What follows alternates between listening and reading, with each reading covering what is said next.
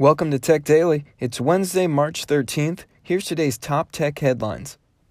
Well, Facebook went down today, and so did Instagram and WhatsApp. A lot of users took to other social platforms to voice conspiracy theories about hackers being behind the outage. But Wired has an article today reminding us all why a denial of service attack on Facebook would be very unlikely to work. While Facebook was pretty vague about what the cause of their outage might be, they did at least confirm to Wired that it had nothing to do with outside hackers. Oh, so you're saying it was an inside job?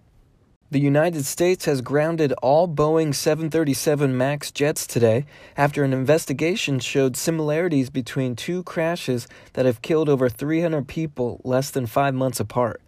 New satellite info shows the plane's movements were similar between the Ethiopian and Indonesian flights with Boeing 737s. There are currently more than 370 737 MAX jets in use, 74 being flown by U.S. airlines. NBC News has a story about facial recognition's dirty little secret the fact that people's faces are being used to power facial recognition technology without their permission. For example, in January, IBM scooped up a million photos from Flickr, analyzed them, and then showed off the collection to researchers as a major step towards combating bias in facial recognition software. Only problem was, IBM didn't get anybody's permission.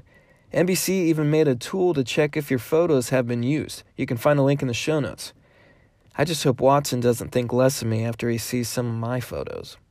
That's it for today. Check out techdailypodcast.com for the show notes. Thank you so much for listening, and thank you to our sponsor. If you like the show, be sure to leave a rating or review. I'm Shane Lother. If you want to talk, you can find me on Twitter at Shane, L O T H E R. This is Tech Daily. I'll see you tomorrow.